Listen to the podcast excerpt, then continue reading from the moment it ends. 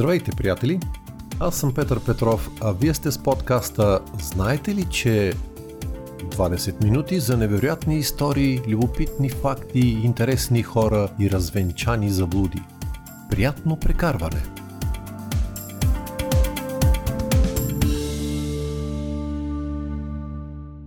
Наскоро един фейсбук приятел, който следи подкаста ми подхвърли Разкажи за дервишите.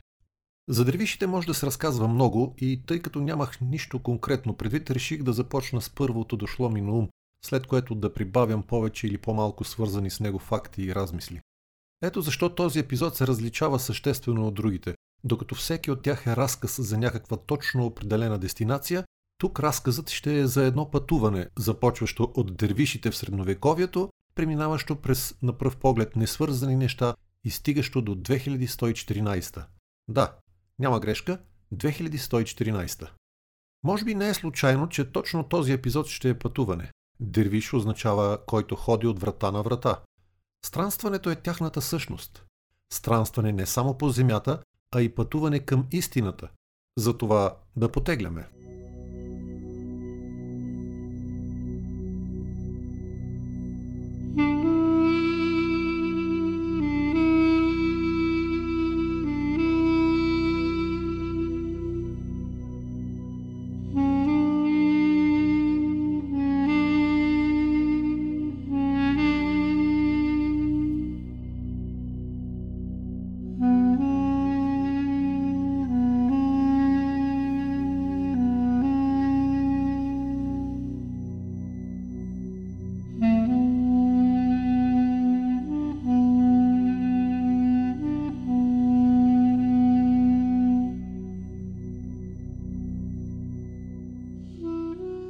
Дервишите са символ на мъдрост, на духовна извисеност, на знания.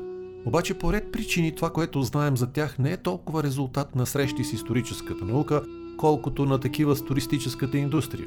Ние имаме погрешното разбиране, че те са някакви танцори в бели дрехи, въртящи се около себе си до безкрай. За съжаление, в редица други случаи не външни причини като туризма определят погрешната ни категоризация на нещата, а ние самите – ще се отклоня леко, за да ви дам един пример. Знаете ли, че Настрадин Ходжа е бил дервиш? Всъщност, първо, знаете ли, че Настрадин Ходжа е действителна личност? Роден е през 1208 и живял в Кония, Турция. Запомнете това време и място. След малко ще разберете защо. Настрадин е автор на разкази басни. Творчеството му има шеговит, иронизиращ характер. Познат е от Босна до Китай. Бил е голям тарикат.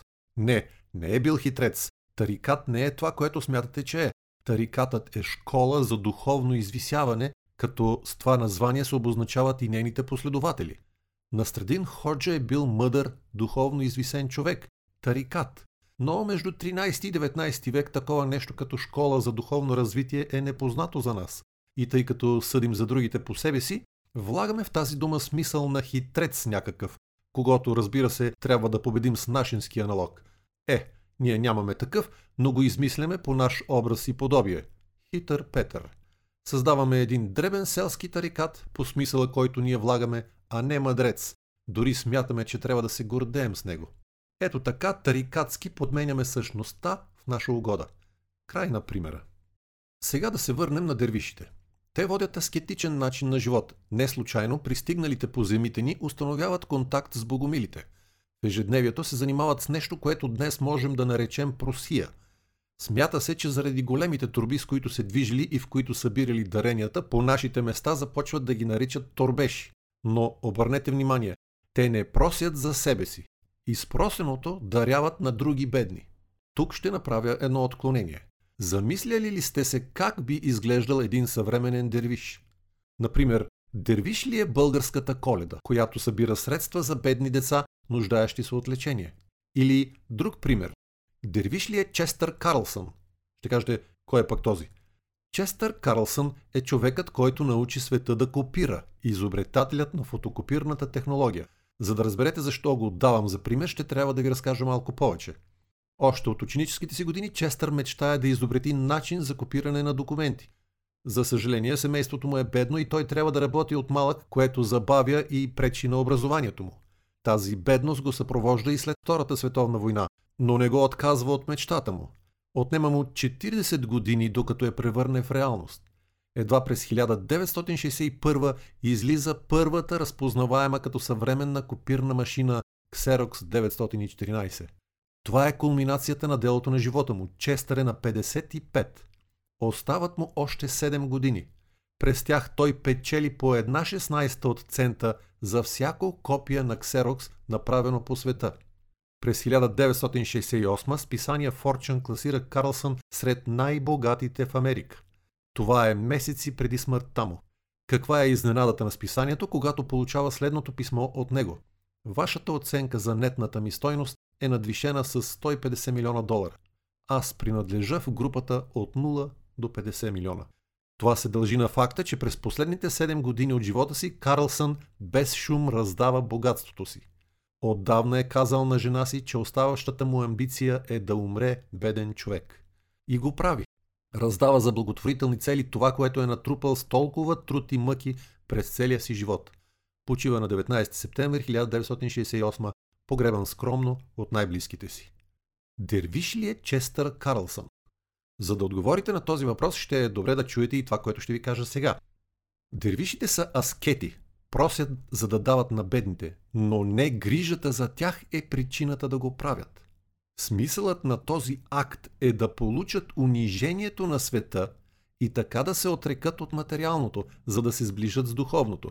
Тоест, всичко е подчинено на тази цел – духовното извисяване. Зная, че днес това звучи неразбираемо.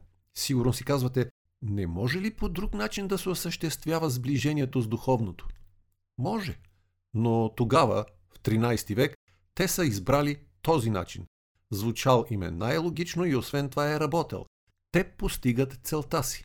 И не случайно се славят със своята мъдрост, поезия, остроумие, медицина и освен това с достигане на просветление. Смята се, че висшите дервиши притежават способността да общуват с животни, да въздействат на материята с духа си и да владеят по-големи сили, което не демонстрират публично заради естеството на учението им. Би могло да наречем дервишите софистски орден, а софизмът проповядва непосредствения контакт с Бога и подчиняване на целия живот на стремежа към това приобщаване. Впрочем, припомнете си буддистските монаси, за които стана дума в четвърти епизод. Може да се каже, че те целят същото просветление и директен контакт с Бога, но по друг начин. Животът подчинен на определена цел обикновено се асоциира с пътя и суфите, в частност дервишите, обикновено наричат себе си хора на пътя, имайки предвид пътя към истината, която е едно от имената на Всевишния. Точно това проповядване на пряк път към Бога, без посредниците свещеници, предизвиква враждебното отношение на ислямските ортодоксални богослови към тях. Ето защо са преследвани през вековете, отклоняват хората от правата вяра. Нравственото усъвършенстване на човека се оказва опасно за масовите религиозни организации, вземащи участие в политическия живот на страните и народите. Дервишите живеят в съответствие с формулировката в света, но не от света. В света те живеят както всички останали хора, изпълнявайки законите и правилата, предписани от заобикалящото ги общество, ако тези закони не противоречат на принципите на нравствеността и на човечността, и старайки се да вършат колкото се може по-добре светската си работа. Но при това те съхраняват своята личност в пълна независимост от обществото и винаги са абсолютно свободни от честолюбието, алчността, интелектуалното високомерие, от сляпото подчинение и благоговейния страх пред висшестоящите в светската иерархия. Как да не са опасни такива хора? Но това описание на софизма е повърхностно, а в дълбочина като че ли не са много хората, които успяват да навлезнат. Може би защото Софи не можеш да станеш. Трябва да си такъв. Сергей Есенин, който в края на живота си попада под силното влияние на софийската поезия, пише «Има такива врати, но аз не успях да ги отворя. Всеки има свой собствен път към градината на истината и не е лесно човек да го открие, но е необходимо да търси този път. Каквито и да било съвети в случая са безсмислени. Софи можеш да си само по рождение. Чуйте какво пише историкът и теоретик на софизма Ал Худживири през 11 век в своята книга Разкритието на скритото зад завесата – на Земята във всички времена са живели и ще продължават да живеят няколко хиляди тайни суфи. При това мнозина от тях дори няма да се досещат за съвършенството на своето съзнание. Именно тези хора придават определена насока на историята на човечеството, осигурявайки и приближаване до истината. Повтарям, това е написано през 11 век, а сега чуйте следното. Никога не съм принадлежал нито на страната, нито на държавата, нито на кръга от приятелите си, нито на своето семейство. Още като юноша вече съвсем ясно бях осъзнал безплодността на надеждите и купнежите, към чието изпълнение се стремят повечето хора през целия си живот. Това не го е казал някой арабски мъдрец от златния век на исляма. Това са думи на Алберт Айнштайн, който вероятно дори не е чувал за Софи и дървиши през живота си. Както е казал Алхудживири, Софи можеш да си дори без да го знаеш. Главната цел на софийското учение е възкачването към истината, т.е. към Създателя, за да се осъществи съединяване с неговата мъдрост. Пътеводната звезда в това развитие е една за всички софи и нейното име е любов.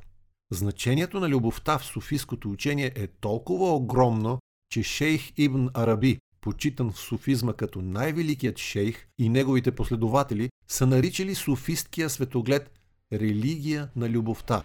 Всичко е любов.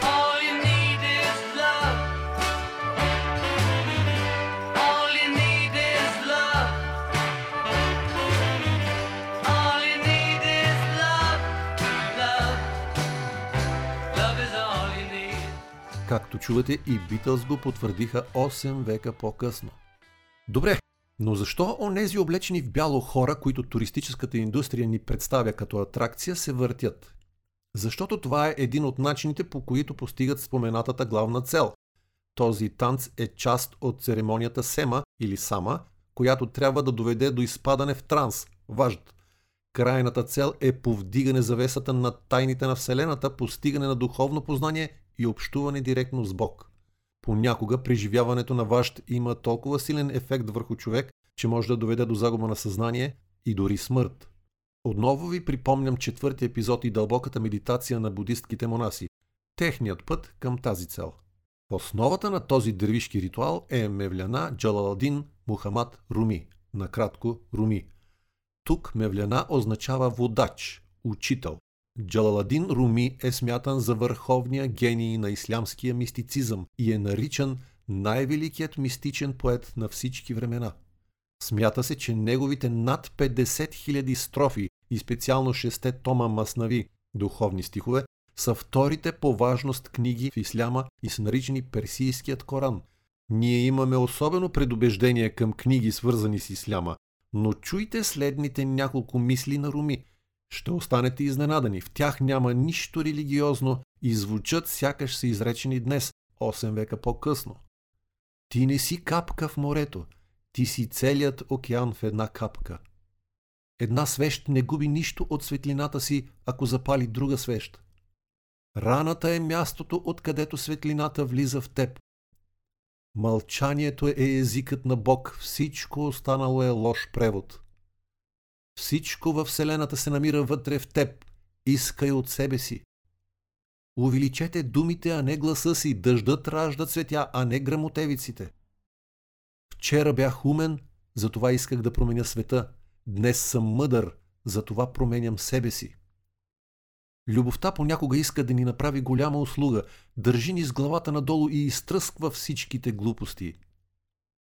Влюбените не се срещат някъде най-накрая – те са един в друг през цялото време. Когато съм с теб, оставаме будни цяла нощ. Когато не си тук, не мога да заспя.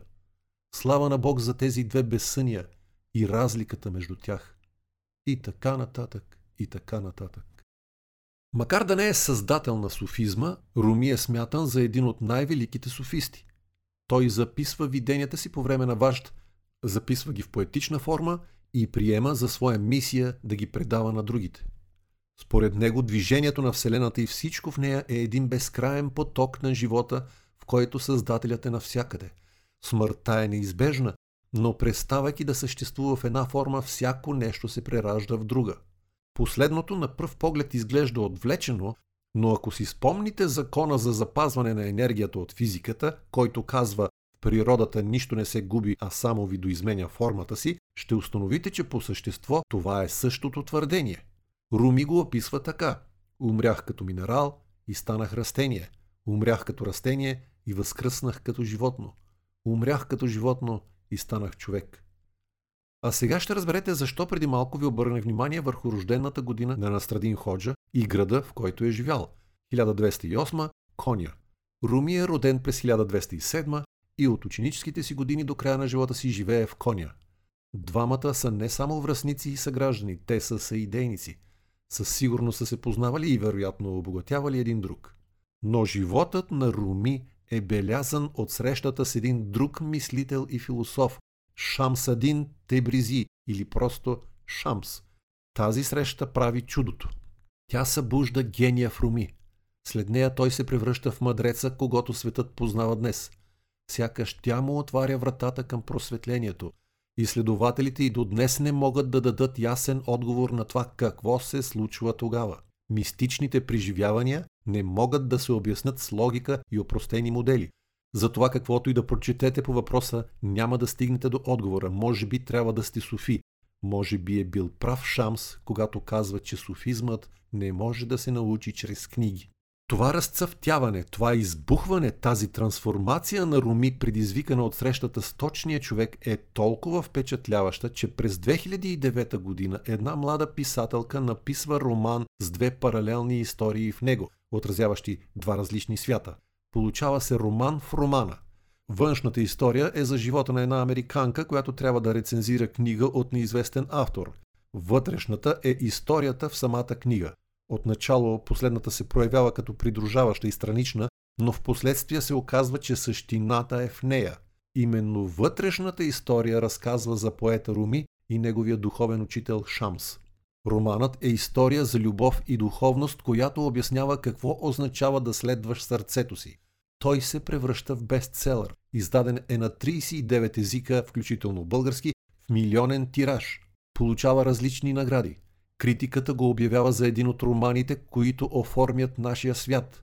Той е главната причина хората да се вгледат в суфизма и в бащата на въртящите се дервиши Джалаладин Мухамад Руми. Макар, че това не е първата и творба, в която включва мистиката на суфизма, този роман е основната причина авторката да бъде включена в проекта Библиотека на бъдещето, където критерият за подбора е изключителен принос към литературата или поезията и за способността на тяхната работа да улавя въображението на настоящото и бъдещите поколения. Няколко думи за този проект. Замислене като 100 годишен. Всяка година в продължение на един век един от най-големите съвремени писатели ще представя ръкопис на нов роман. Събраните произведения ще бъдат публикувани в края на 2114.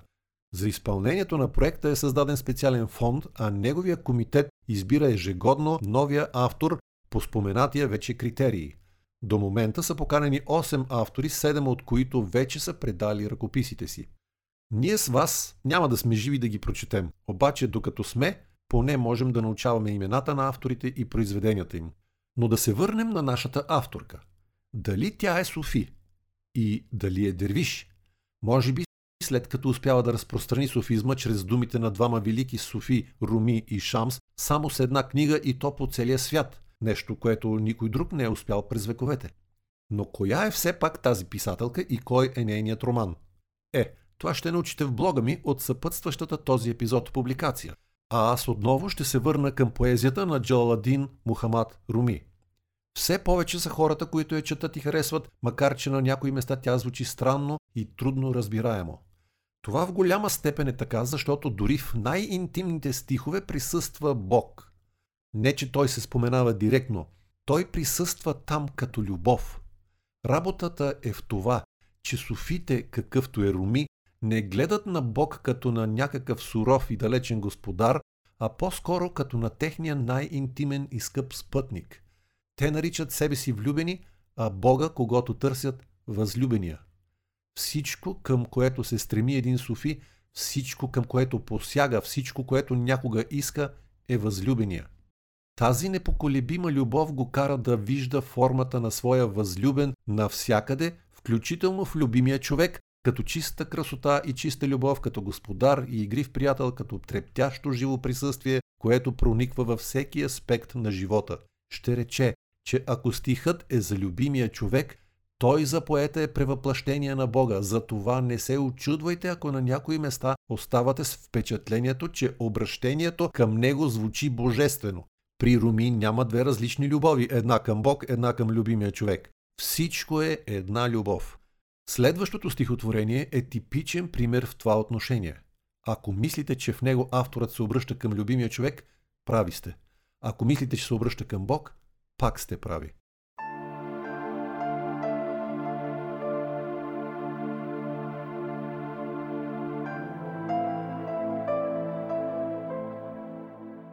Само теб избирам измежду целия свят. Честно ли е да ме оставиш да бъда нещастен? Сърцето ми е писалка в твоята ръка. Всичко зависи от теб да ме изпишеш щастлив или тъжен. Виждам само това, което разкриваш и живея както казваш. Всички мои чувства имат цвета, който желаеш да нарисуваш. От началото до края никой друг, освен теб. Моля, направи бъдещето ми по-добро от миналото. Когато се скриеш, се превръщам в безбожник, а когато се появиш, намирам вярата си. Не очаквай да откриеш в мен нещо повече от това, което даваш. Не търси скрити джобове, защото ти показах, че всичко, което имам, е всичко, което ти даде. Ще ви прочета още две, с което завършвам. Те са кратички, но много нежни. Избирам да те обичам в мълчание, защото в мълчанието не намирам отхвърляне. Избирам да те обичам в самота, защото в самотата никой освен мен не те притежава. Избирам да те обожавам от разстояние, защото разстоянието ще ме предпази от болка. Избирам да те целуна с вятъра, защото вятърът е по-нежен от устните ми. Избирам да те държа в мечтите си, защото в мечтите ми ти нямаш край. Ако мен ме има, имате и теб. Ако ме нямаше, какво значение щеше да има съществуването ти? Аз, ако те обичам, ти си възлюбен. Аз, ако не те обичам, ти не би могъл да бъдеш любим. Аз съм ти, а ти си аз. Погледни в огледалото и виж твоето аз в мен – аз не съм на себе си, когато ти не си в мен. Любов е да гориш, а не да изгаряш. Не е ли страхотно?